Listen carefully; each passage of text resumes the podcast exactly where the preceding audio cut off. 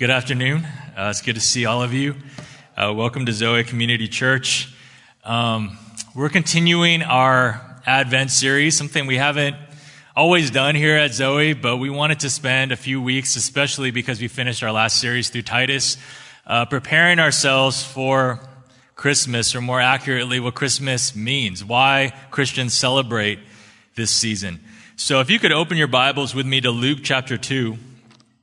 We're spending uh, these three weeks in Luke, the second chapter, third book of the New Testament, Luke 2. And we've called our Advent series Behold, right? Because it sounds cool.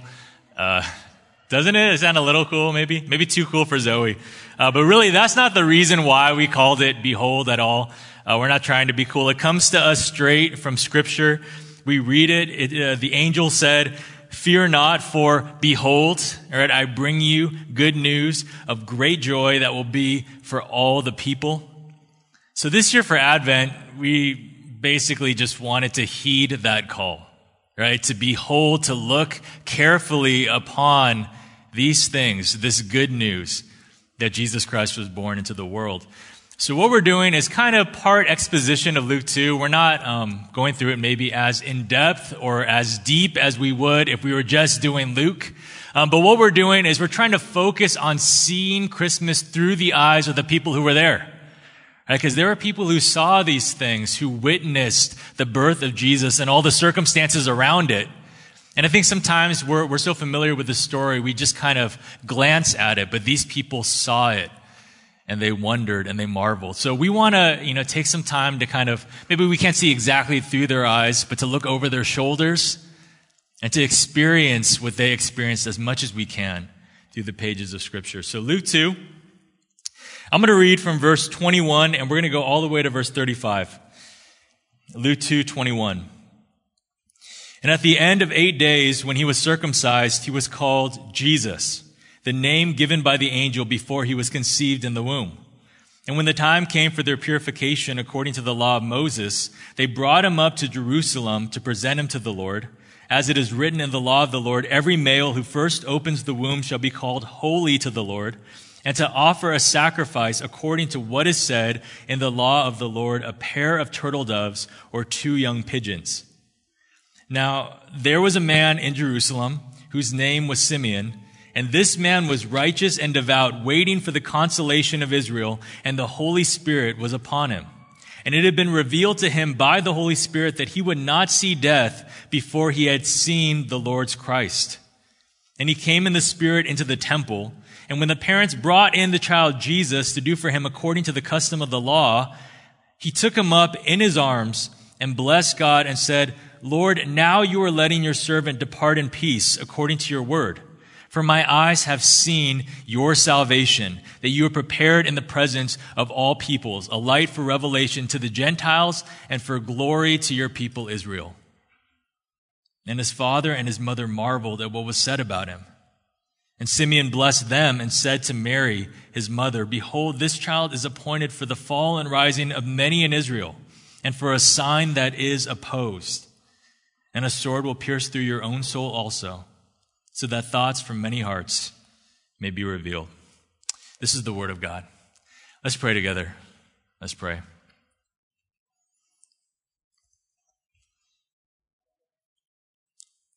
Lord, we know that you have made us for yourself and that our hearts are restless until they find their rest in you. God, there are so many distractions that we bring into this room right now that we carry with us in our hearts and in our minds. Lord, there are problems weighing us down. There are thoughts that tug at our attention. But Lord, I pray that at this moment, right now, as we sit before your holy word, that we would remember that there are more important things, that there is the most important thing which is a relationship with you. God, we, we ask, Father, that you would help us to see your greatness, to really understand your holiness. I pray that we would feel the weight of our sin, the vast distance between us naturally. And then I pray that as we look and witness and behold who Jesus is, that we would see that he is the one who can bridge that gap. That he is the answer to our restlessness. That he is the forgiveness for our sins. That he is the one who can bring us to you, the one we were made for. God, we need your help. We need your spirit to bring conviction, to open up our eyes to see and our ears to hear. So, God, I pray that you would help us, that your spirit would help us. And we pray most of all that your son would be exalted. And we pray these things in his name. Amen. Amen. She will bear a son, the scripture says. And you shall call his name Jesus, for he will save his people from their sins. That's Matthew 121. We preached it like three years ago. Now, I read a story uh, just this week, or maybe it was last week, I can't remember. Uh, and usually when I see a story that I feel like I want to share, you know, during a sermon, I write down where it's from so I can look it up again and get the details right. And if someone knows the story, then at least I don't say it wrong or whatever. And I just could not find this story. I know I read it because where else did it come from? I didn't make it up. Um, but I looked at, I think I spent half an hour looking for it. And in my mind, I could just hear Eric saying, that's not ministry. So I was like, okay, I better like just tell the story as best as I can in my recollection. So forgive me if it's a little vague. So there was this guy, um, a writer, the writer of the story, and he was talking about how he went to visit his friend in some city. I don't, I, kind of vague. I'm sorry, no details. But he went to go visit his friend in the city, and they're catching up, and they're sitting in his house, and uh, they're drinking tea or coffee or water or soda or something. I don't know. They're drinking something, uh, and all of a sudden his cup starts shaking. Right, you can see kind of the water or the liquid start to vibrate a little bit, and he's like, "Okay, that's a little weird." Uh, and then the ground starts shaking a little bit, and then a little bit more, and then a little bit more, and he's like, "Okay, is this an earthquake or what's going on?" But meanwhile, his friend who he's catching up with is still just talking, going on about what's going on in his, in his life. And he's like, am I like seeing things? Like, what's going on here?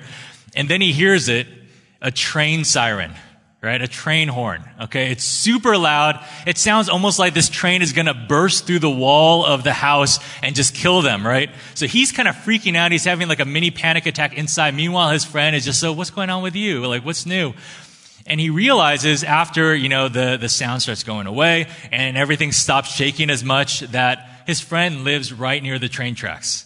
And he's like, okay, so did you see that? He's like, yeah, oh, don't forget, don't worry about it. That happens like 15 times a day. See, his friend had lived near these railroad tracks for so long, and it had happened so many times, that exact same thing, that he was numb to it.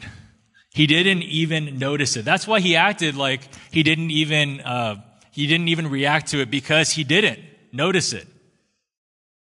So it's interesting how that happens, isn't it? How even the most disruptive, shocking, incredible things can fade into the background of our lives if we're exposed to them enough. If we allow ourselves to become numb to them. I mean, take romance as a quick example. Okay, not that your love for your spouse fades or anything, but the honeymoon stage, it ends. Right? Ask anyone who's been married for six months or a year. Things change. I mean, you know what I mean. Actually, don't ask someone, okay? Don't put them on the spot in front of their spouse. Or since it's Christmas, take Christmas presents. Think of, think of your kids or when you were a kid. I remember when I was a kid, there's so many things that I wanted so badly. And I was like, if only I get this, then I will be happy for the rest of my life. And then, you know, six months later, on the shelf is that very thing, my dream, whatever, collecting dust. And I want something new. Or take Christmas itself. And that's kind of what we're talking about during this Advent series. I mean, because honestly, who doesn't know this story? Right? You could ask pretty much anyone in America. They don't have to be a Christian. They know the Christmas story. They know the details. They know about the angel. They know about the virgin birth. They know about uh, the husband who's stressed out about it. They know that they traveled to this little town called Bethlehem. They know that the night was silent. They know about the angels. They know the story. They can even quote maybe it's in Linus's voice. But they can quote that on this day is born in the city of David a Savior who is Christ the Lord. They might not know what it means, but they know the story. And the crazy thing is, you know, we do know what it means, and I'm speaking to the Christians here. We talk about it, we talk about the theology of it throughout the year. We talk about uh, Christmas specifically during this season. And yet, even something as disruptive and shocking and, and incredible, really, as the story of God's incarnation, that the Son of God would be born as a human child into our fallen world to rescue his people from their sins. If you hear this enough and you're not careful, you can become numb We'll hardly notice it as we carry on shopping and planning and working, traveling, hosting, and doing all these things that we do at Christmas time. Maybe we read a story with our kids, or we come to church and we hear a sermon, or we sing along to a Christmas carol on the radio. But we're numb to the true significance of what's going on in this story. Because the thing is, our souls far too easily build calluses. And so our hope and our intention is that we would take some time this, this year, this December, uh, and the weeks leading up to Christmas to really stop and just look at what happened and to try to get our minds to wrap around these things as if for the first time. And maybe looking at Luke 2 will help. That's kind of our thought process because the person that we're looking uh, at today, the person whose shoulder we're peering over, he's not like, he's probably like the 20th most famous person when it comes to Christmas. Right? Because everyone knows the shepherds. They know the wise men who didn't even come till later. They know about the innkeeper who doesn't even exist. He's implied in the text. It never says the innkeeper said no room. It just said there was no room. But we know this guy, the innkeeper, even more than we know the person that we're looking at today. This person, though, has a unique story to tell us because to him, this baby is everything he's wanted his whole life. This baby is not just a cute kid or even a, a, reason for a nice season. What this man sees in the baby Jesus is salvation itself. So we're going to look at this text in three parts. And before we get to the man I mentioned, Luke sets the scene for us. So the first part that I want to show you is what no one seems to see. What no one seems to see. Let's pick up in verse 21. And at the end of eight days, when he was circumcised, he was called Jesus, the name given by the angel before he was conceived in the womb. So, okay, right away, this verse, okay, if we wanted to like break it apart and do exegesis on it, it's filled up and topped off with significance. Every single thing in here is important. The eight days, why they do this, that Jesus still was circumcised, even though he was the perfect son of God, that he was named Jesus, even, even that name is very on the nose when it comes to who Jesus is and what he's going to do. But what, I want to show you guys is that none of this is that weird on the surface. Because the thing is, babies were born in Israel all the time, just as babies are born all the time today. And if you were Jewish and you had a son, then you would have him circumcised on the eighth day. That was the usual procedure. And the name Jesus, it means so much to Christians, but in that day, that name was pretty common. Like if you know something about Hebrew and Greek, Jesus is the Greek version of the Hebrew name Joshua. And the name Joshua then was common as it is now. I mean, think about how many Joshes you know today. I mean, imagine if someone told you, I'm going to name my son Joshua, and you're like, whoa, is your son the Messiah? You're not going to say that, right? Because it's a normal name. So all this to say, there's a, though there's a lot that we could dig into here on the surface, what most people saw was ordinary life as usual. So keep this in mind, okay? So what Luke does is he takes us to the eighth day real quick in verse 21, the circumcision, but then he fast forwards to day 40, okay? The 40th day after Jesus is born, verse 22. And it's in these verses that Luke kind of sets the scene and fills out the picture for us. Let me read verse 22. And when the time came for their purification according to the law of Moses, they brought him up to Jerusalem to present him to the Lord. As it is written in the law of the Lord, every male who first opens the womb shall be called holy to the Lord. And to offer a sacrifice according to what is said in the law of the Lord, a pair of turtle doves or two young pigeons. So let me explain what's going on here, and I'm actually going to take you somewhere. Turn with me to Leviticus 12, keep your finger in Luke 2 if you can, or put your bookmark there or something. But I'm going to take you to Leviticus. Already it's becoming kind of a not normal Christmas sermon. Don't normally go to Leviticus. Um, but I want to show you something in Leviticus 12, verses 6 through 8, because it pretty much gives us exactly why, you know, they're doing this. Are you guys there? Luke 12, verse 6. And when the days of her purifying are completed, it's talking about just a mother who has given birth. And when the days of her purifying are completed, whether for a son or for a daughter, she shall bring to the priest at the entrance of the tent of meeting a lamb a year old for a burnt offering and a pigeon or a turtle dove for a sin offering. There are two offerings, two animals. Okay, you following along? And he shall offer it before the Lord, that's verse 7, and make atonement for her. Then she shall be clean from the flow of her blood. This is the law for her who bears a child, either male or female. And if she cannot afford a lamb, okay, a lamb for the burnt offering, then she shall take two turtle doves or two pigeons, one for a burnt offering and the other for a sin offering. And the priest shall make atonement for her, and she shall be clean. Okay, so what's going on here is this is the law of the land. Even more than that, as it says repeatedly in Luke 2, the law of the Lord. This is God's law. This is what you're supposed to do. And according to the law, a woman was considered unclean for 40 days after she bore a son.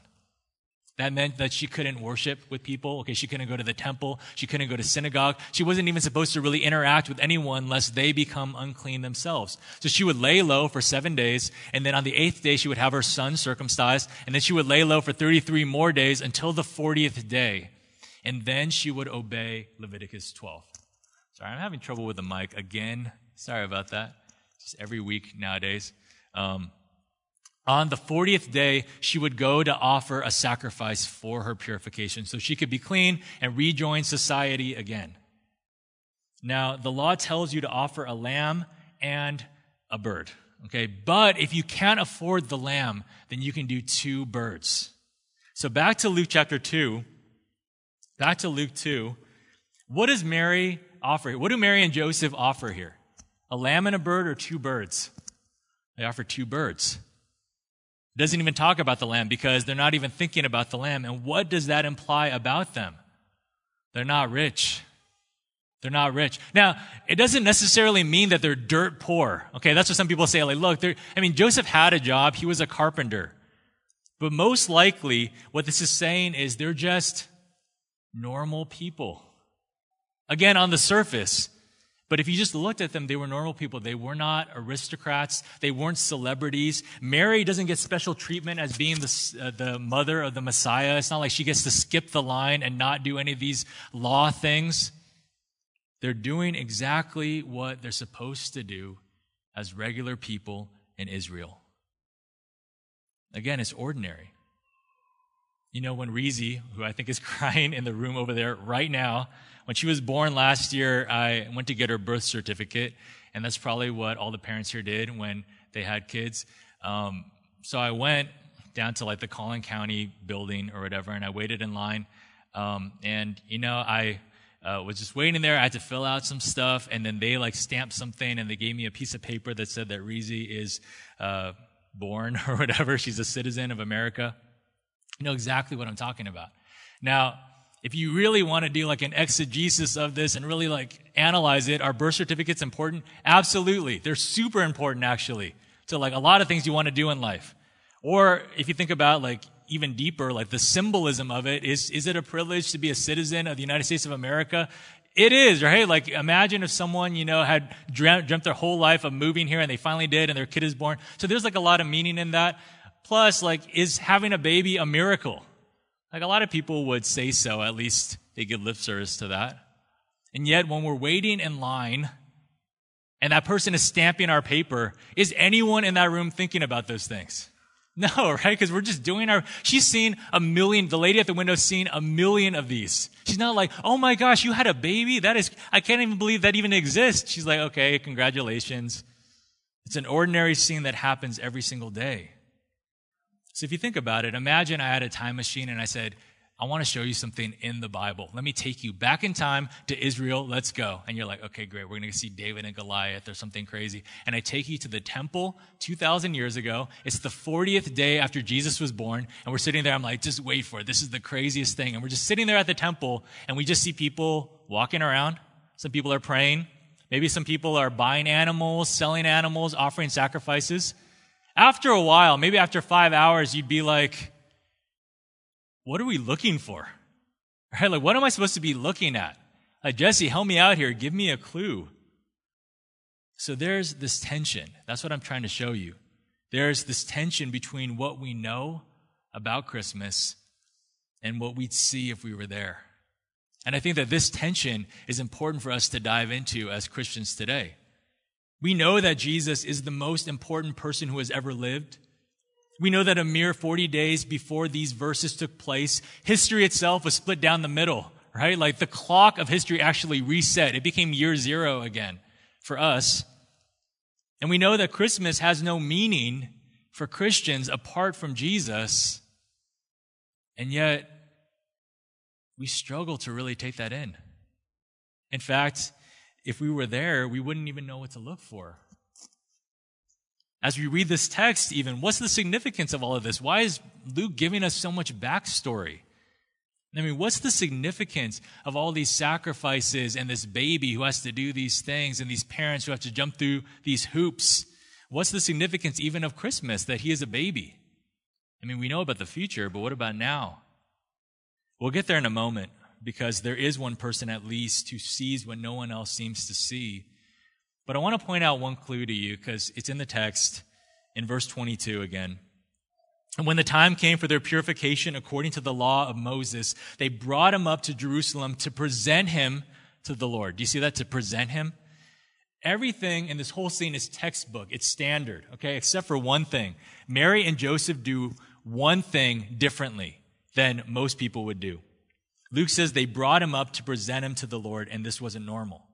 Because usually what would happen, and let me just bear with me, I'll, I'll explain this in a few words, I'll try to keep it short. But usually what would happen is you would pay this price for your firstborn son. Okay, it's called the redemption price. And this goes all the way back in Israel's history, okay, at the Exodus. If you remember the Exodus, God, the final plague on Egypt was that God was going to kill the firstborn of every household, all throughout the land, right? So this included Israelites and Egyptians. Okay, but how were the Israelites saved? Do you know if you're familiar with the story? Do you, do you remember? Right, they were told to kill a lamb and put its blood over the doorway, and the angel would pass over every household that was covered with the blood of the lamb. But if you follow the story a little bit further, so all the Egyptian kids, the firstborn, they die. All the Israelite firstborn are saved.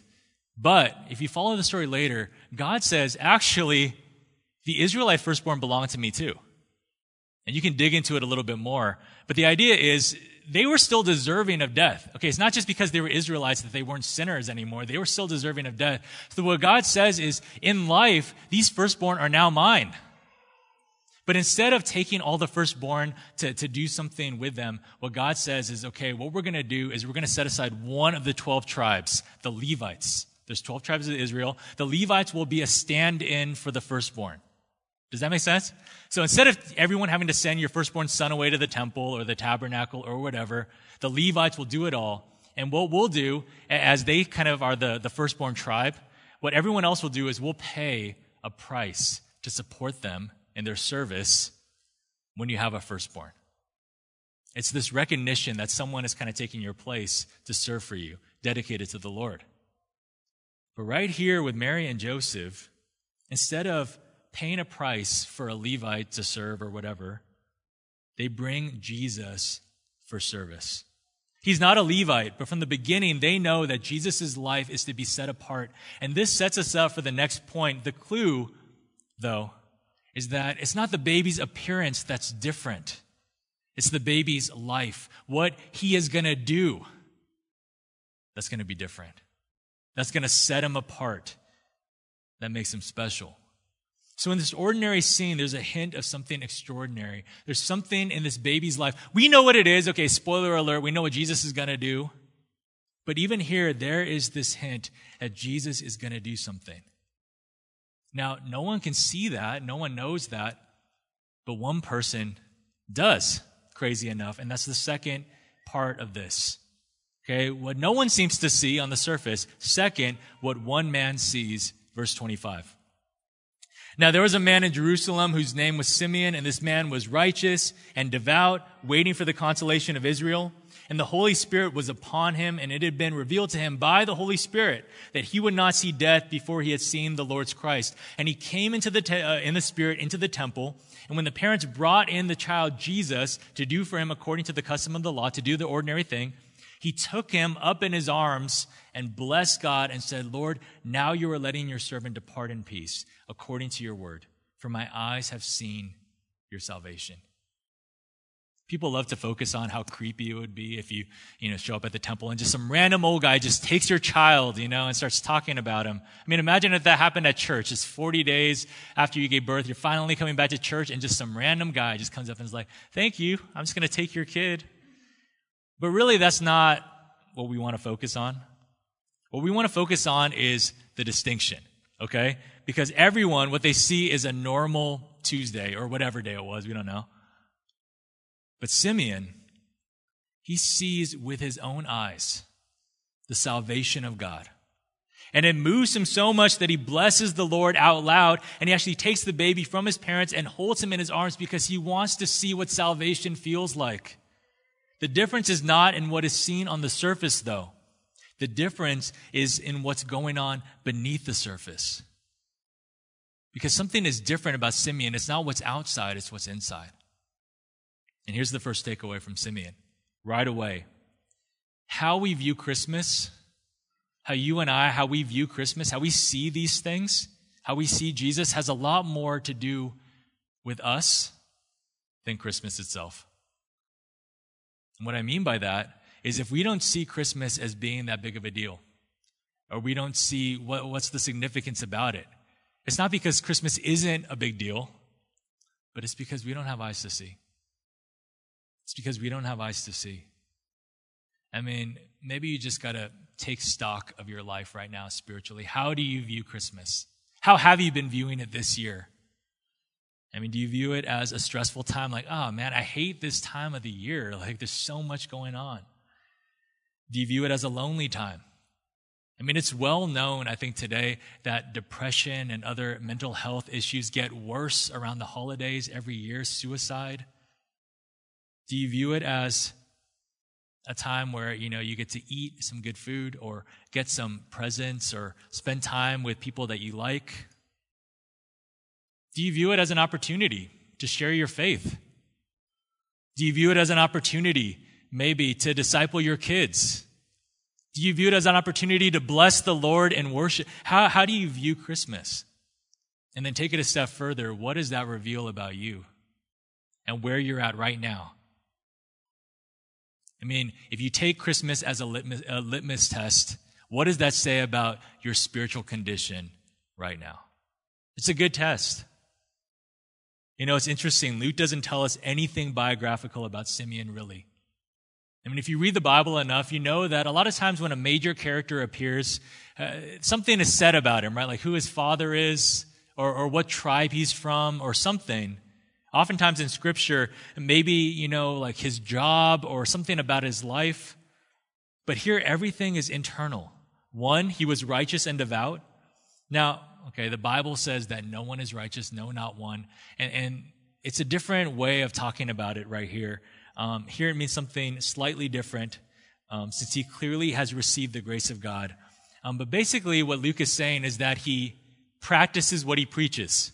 The righteousness has to do with his morality before people, and the devoutness has to do with his piety before God. Okay, he's legit. That's what he's saying. Two, he was waiting for the consolation of Israel, meaning his heart's desire. Okay, all he wanted for Christmas was the comfort of God's people, that God would help them. And then three, the Holy Spirit was upon him. God was with him in a special way. That's why he knows these things. I mean, in the Old Testament, before Pentecost, the Holy Spirit didn't just, you know, hang out upon people, but he's with Simeon. So the picture that's painted for us is of a true believer this is all real for Simeon, Okay? He's not going through the motions. He's not someone who just grew up with cultural Judaism. This is real for him. His heart desires nothing more than that God would send his salvation. And I would argue that this word salvation is the hinge upon which this whole passage turns. It's the hinge upon which Christmas turns. Because the meaning we give to the word salvation determines how we'll grasp the significance of the baby who is salvation. See what I'm saying? You know, years ago, Eric and I actually went door to door evangelizing. I think I might have told you guys this before, um, but we went door to door evangelizing. It's not something we usually do, um, but we decided to do it. I think we were doing it in seminary. It was part of something we were doing with the seminary, and it was it was somewhat nerve wracking. Um, and the fact that we were going in pairs made us look like poorly dressed Mormons who like forgot our name tags or something. Um, but one of the last houses we went to, uh, really made an impression on me. And I, I don't remember all the details again. I'm not like good with the details. But I remember this woman was there in the driveway. She was going out or coming in, not sure which. Uh, and she saw us coming up and she knew what we were going to do. We had our Bibles and stuff. And she said, I don't have time for this right now. Okay. And she said something like, you know, my son, like my family members, like in the hospital and we got to deal with this. Like, this is the last thing that I need to deal with right now. And she shut the metaphorical door and the physical door in our faces. See, the thing is, if people, if people think that what Jesus offers is the last thing that you need at the most important junctures of your life, then what do they think they need? And what do they think that Jesus offers? It's how you see it. See, look, I want to show you something in this text. I touched on it, but I want to unpack the significance of some of the things that Luke mentions. For example, okay, I talked about it, but why do you think women were considered unclean for 40 days after they gave birth? It's kind of a weird thing to think about. Like, Childbearing is a blessing in the Bible. Okay, we know that. So why would you be considered unclean as if you were like a leper for 40 days? Why? You didn't commit a sin, you had a baby. Well, one of the main reasons is to teach the lesson that even in the blessing of bearing a child and bringing a child into the world, the mother is still a sinner, bringing another sinner into the world. Now, why the sacrifices? Okay, there are two. There's the burnt offering for worship, but there's also the sin offering. The sin offering. This baby is 40 days old. You give a sin offering for him. Blood must be shed for atonement. And the lesson is that the wages of sin is death. Even this baby who can't even talk or walk is a sinner. And this is a big reason why the firstborn stuff is such a big deal. Luke goes out of his way to quote the Old Testament scripture. The firstborn all belong to God. Why? Because God delivered them from a death that they actually deserved. See, everything going on in the first part of this passage was, in a sense, ordinary. What we got to understand is that their ordinary was super intense. Their ordinary was intense, for all these rituals prescribed by the law were designed to ultimately do one thing to slap you in the face with the distance between you and holy God. It's pretty crazy, right? To slap you in the face with your own sinfulness. You have a baby? Well, now I got to go offer a sacrifice. It's hard for us today to wrap our minds around this, I think, because none of us here for instance, grew up offering sacrifices for our sins. We don't have that visceral object lesson shoved in our faces regularly. But you have to understand that the temple was not, you know, this peaceful, serene place. I mean, in, in one sense it was. But the temple was a butcher shop. A constant flow of sac. I mean, the, the priests, their hands were stained with blood and guts because there were so many sacrifices that needed to be made daily. Even circumcision. There's actually a lot that goes into the whole circumcision discussion. I'll skip the biological part. You can ask your mom and dad about that. But there's a lot that goes into it theologically. And when you read Deuteronomy 10 or, or Jeremiah 4, other uh, portions of Scripture, you realize that circumcision itself is actually ultimately symbolic. Okay, it does mark that you're part of the covenant people, all of that, yeah. But ultimately, it has to do with showing that there's something in you that needs to be cut off, something in your flesh. Deuteronomy 10 talks about circumcision of the heart. So when it's talking about flesh, it's not just the physical flesh, it points to the spiritual flesh. There's something in us, in our hearts, in our nature that is wrong and needs to be changed, needs to have spiritual surgery done upon in some sense. So all of these things that have become a part of ordinary life in Israel, they were all intended to point to this horrific truth. That not only is there something wrong with the world, but there's something wrong with you. There's something wrong with you. Your greatest need is a relationship with God, and your greatest problem is that you can't have it because of who you are. And this truth was laid upon the shoulders of the people of Israel, this crushing weight.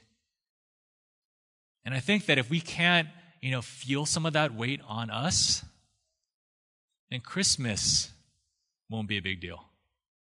It'll be nice, we love the music and we love the feels, the good vibes, but it won't be necessary. But Simeon, he appreciates it. Salvation is finally here in this child, and his yoke is easy and his burden is light. She will bear a son, and you shall call his name Jesus, for he will save his people from their sins. Matthew 121. You know, I realize not many people want to talk about sin like this at Christmas. Kind of ruins the mood a little bit, you know. We just wanted chestnuts roasting on an open fire, not hellfire, Jesse. Come on, dude. Please. But it's all throughout this text. If you study it, it's the water that Christmas swims in. Or you could say the blood. Without sin, why did Jesus need to be born? Without sin, we don't need a Savior. See, without sin, like I said, Christmas might be still nice, but it's not necessary. So maybe today, the one question you should ask yourself, if any question, is Do I see Jesus as Simeon saw him?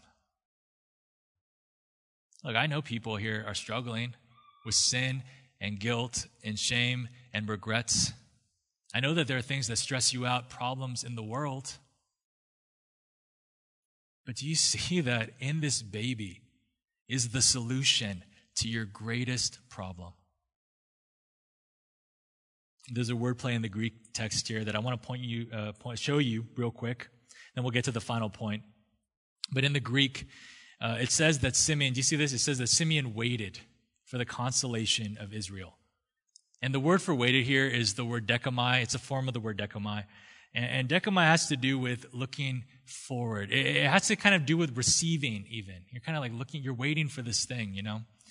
And then it says down in verse 28 that he took Jesus up in his arms. And the usual word for took is a pretty common word. It's like one of the first words we learn in Greek. But here it's not that word. It's the word dechomai again, which is not the way you normally say it. So what Luke is saying here, the idea isn't just that he took up the baby in his arms. That's what we're picturing, right? That he took it up, like he picked up the baby. That is what's going on. But Luke is saying something deeper is going on. That he's receiving what he's always wanted. Do you see what I'm saying? It's personal. You see, friends, do we see Jesus as Simeon saw him? If we're struggling with this, then we got to check our hearts. You know, where our treasure is, there our hearts will be. Maybe what we want is something else. And when we see Jesus, we pass by. Remember, blessed are the poor in spirit, someone once said, for theirs is the kingdom of heaven. And this leads to the final point. Quickly now, what should we take away from this final point? What we should see. What we should see. See, if you're a Christian here and uh, I know most of you, I don't know everybody. If you're new or visiting, I'm Jesse, by the way. But if you're a Christian here and you believed all this stuff, then you know everything I just said, right? You know who Jesus is. You know about sin. You know about the gospel. But the tension is many of us affirm these great truths, and yet they no longer seem very shocking, disruptive, or incredible. It's like the train is just rumbling and roaring, and we're just going about our business. And maybe it's because we've been distracted. You know, I talked a lot about how it was normal. You know, everything that they were doing had become normalized and ordinary. And if you study the history of Israel at all, you'll see that there were a lot of people who were Jewish who ascribed to Judaism, and yet they kind of fell into these different parties and their focus had shifted. Like there were the Pharisees, you know, the Pharisees, the Sadducees, the Essenes, the Zealots. And these groups, at risk of uh, oversimplification, here's what they were about. The Pharisees were the legalists. They thought sin was a big deal, but they also thought that if you had the right rules and if you worked really hard, then you could overcome it. And the people who didn't were lazy or they were particularly evil. The Sadducees were the worldly compromisers. I don't even think they cared about sin that much after a while. The Essenes, they're the people who did the Dead Sea Scrolls, okay? They were the ones who fled Israel. They said, even the Pharisees are too sinful. All the worldly temptations out there, we're going to become monks and we're going to live out in the desert and we're going to have a pure society. And then the zealots were the ones uh, who we would who we might call like terrorists today. They were political extremists, but really underlined their philosophy. It wasn't the violence; it was the fact that okay, you got to get your head out of the clouds, right? You can worry about heaven when you die, but right now we got to deal with like the government and politics and the military. All of them would consider themselves faithful Jews. All of them were looking for a savior, but none of them, in terms of their party beliefs, were looking for the kind of Savior Jesus was. Because to them, Jesus and saving people from their sins wasn't the most important thing. I mean, the Pharisees thought that they could overcome sin themselves. Why would you need a Savior who's going to die for all your sins? I mean, the Sadducees aren't even thinking about it. The Zealots wanted him to be something else. The Essenes thought that if you can just get away from all the sinners out there, then we could be pure. But the problem is the enemy is inside the castle, it's in us. What about you? Have you been distracted a little bit? Of course, you're going to hear about sin at church, but maybe over the past few months or years, you've kind of fallen into these different ways of thinking. Right? You know that, you know, I'm a sinner but you've been working hard to overcome it on your own. You haven't really been praying about it. You haven't really relied upon Christ because you feel like, well, I mean, I kind of know how to live a good life. Or maybe you've let other things distract you. Okay, not saying that like political aims aren't important, but maybe you've let things that are passing away in this world become the number one thing.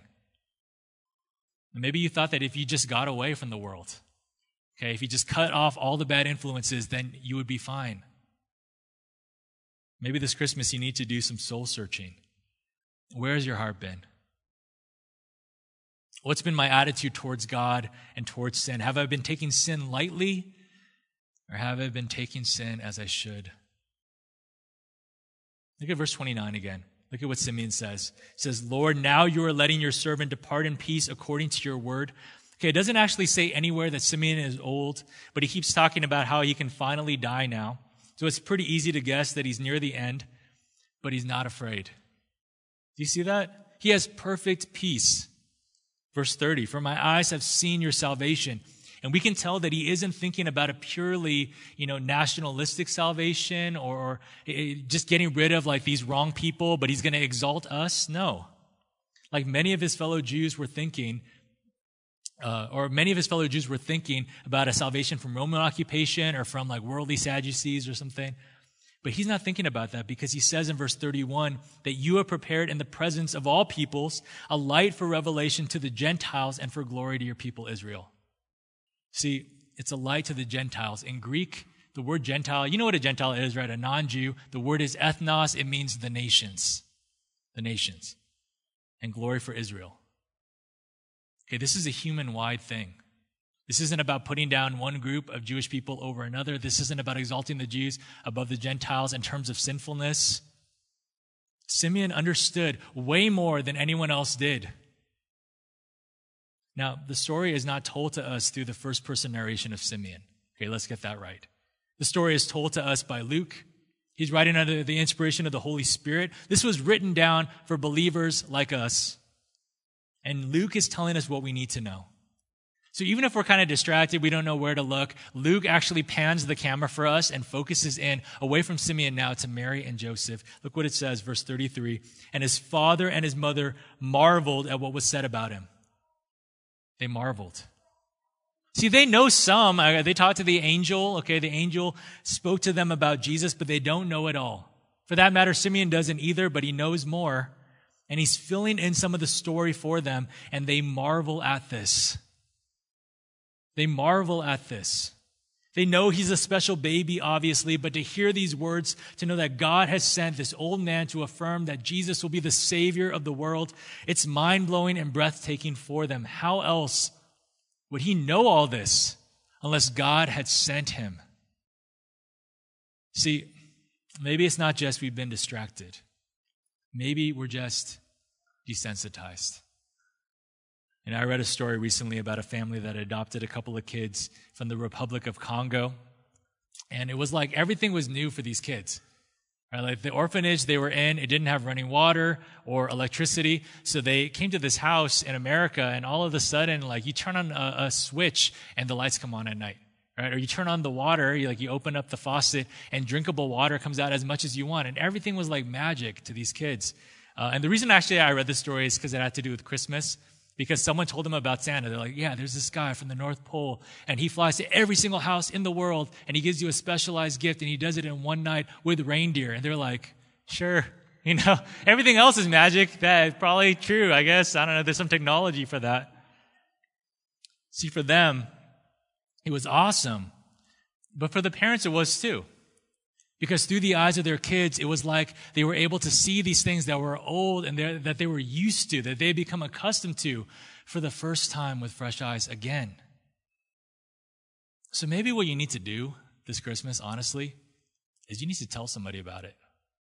It could be your kids, it could be a neighbor, just a stranger or something. But maybe you just need to kind of get those pumps, you know, like pumping it, you know, get that, the Jesus flowing. You got to re-experience the wonder by seeing someone else experience it for the first time. I mean, can you remember the first time that you believed the gospel if you're a Christian? Almost everyone I talked to, they were like, it was crazy, right? Like I felt like I had this fire within me, like, like these chains were broken off of me. I mean, I felt like I had fallen so far short. I was so convicted that I could never make it up to God. But then I realized I don't have to because for thousands of years ago on this day, outside of the city of David, was crucified for me, a Savior who is Christ the Lord. And that just spoke to you. It changed your life. And sometimes it's that simple. Uh, I'm going to talk about Christmas next year and the year after that, and probably every year till I'm dead or whatever happens. It's not that you're going to learn something new from me. Maybe you just got to pause and reflect on that first time. You have to pause and reflect that this child, this baby, was born to die, and if you're a Christian, to die for you. I mean, what are you struggling with right now? What are the regrets that keep you up at night? The times that you messed up, the things that you wish you could take back? What brings you shame? What, what are you struggling with right now? What, what about last night? God is holy. He hates your sin. That's the bad news. You are guilty. You deserve punishment. That's the worst news. But the good news is that Christmas means that God is grace, for he sent his son to take your place. That's why I preach sin so hard in a Christmas sermon. Because I know that for those of you with eyes to see who are feeling the conviction of the Holy Spirit right now, that it'll only magnify the greatness of the Savior. Verse 34 will land this plane. And Simeon blessed them and said to Mary, his mother, Behold, this child is appointed for the fall and rising of many in Israel, and for a sign that is opposed, and a sword will pierce through your own soul also, so that, uh, so that thoughts from many hearts may be revealed. It's a bit of an awkward sentence, but basically what Simeon is saying here is that this child will be divisive. People will love him, some people will hate him. And by his very existence, the, the hearts of people, what's inside, will be exposed. But there's a little aside in here. He says, A sword will pierce through your own soul also. I mean, this is a wondrous thing, right? Mary was chosen Okay, the most blessed of women, Jesus, the long awaited Savior, all glory in the highest. And yet it's going to be harder than she could ever imagine or know at this point. It'll be like a sharp blade stabbing her right through the heart, for Mary will find herself in 33 years standing before a Roman cross, her son that she carried for nine months, that she nursed, that she did all this stuff with, suffocating on his own blood. Why? For his sins? No. But for hers and Simeon's and yours and mine, if you're a Christian. His blood is sufficient. His blood is for you. And that's what makes Christmas special. We'll close here. I heard a story John MacArthur share once um, about his old football coach. And uh, his coach was just, you know, a football coach, a worldly, sinful guy. But he was a great coach, and Johnny, as his coach called him, Johnny Mac, he loved playing football for him. And he said that when he was in high school, he tried to like witness to him a little bit, but the coach didn't want to hear it. And, you know, he was a high school kid. Years went by, decades, and Johnny Mac went on to become John MacArthur, this famous preacher and Bible teacher. And he had lost touch with his old coach. They hadn't spoken in, in however long. Um, but then one day he received a call that the coach was in the hospital and he wanted to see him. Okay, so he rushes over. He's like, Of course, I'm going to see old coach. And he goes in and he's like, Johnny Mac's here. You know, coach, I'm here. What, what do you need? And he tells him the gospel in a nutshell. And the coach is so weak. He's like covered in tubes and all these things. And, and uh, he's not totally sure what happened, right? He, he leaves and he hopes that this guy, he says, You're the thief on the cross. Like, this is your time. Like, this is your last chance. Um, but then a couple days later, he gets a call, and the coach is actually doing a little bit better, and he wants to see him again. So he goes and he visits and his coach can actually communicate. He can't speak, but he writes down and he says, What can I do for our Lord? Okay, so basically what happened was he was convicted. Right? He felt that weight of sin. And he's like, What what can I do? And John MacArthur said, or Johnny Mac, as they call him, it's not about what you can do for him, it's about what he can do for you. Or rather, it's about what he did do for you. And that's it friend, this Christmas, will you take some time to reflect on the great truths that you are a great sinner, but that God is a greater, that Jesus is a greater Savior? You tell someone about it?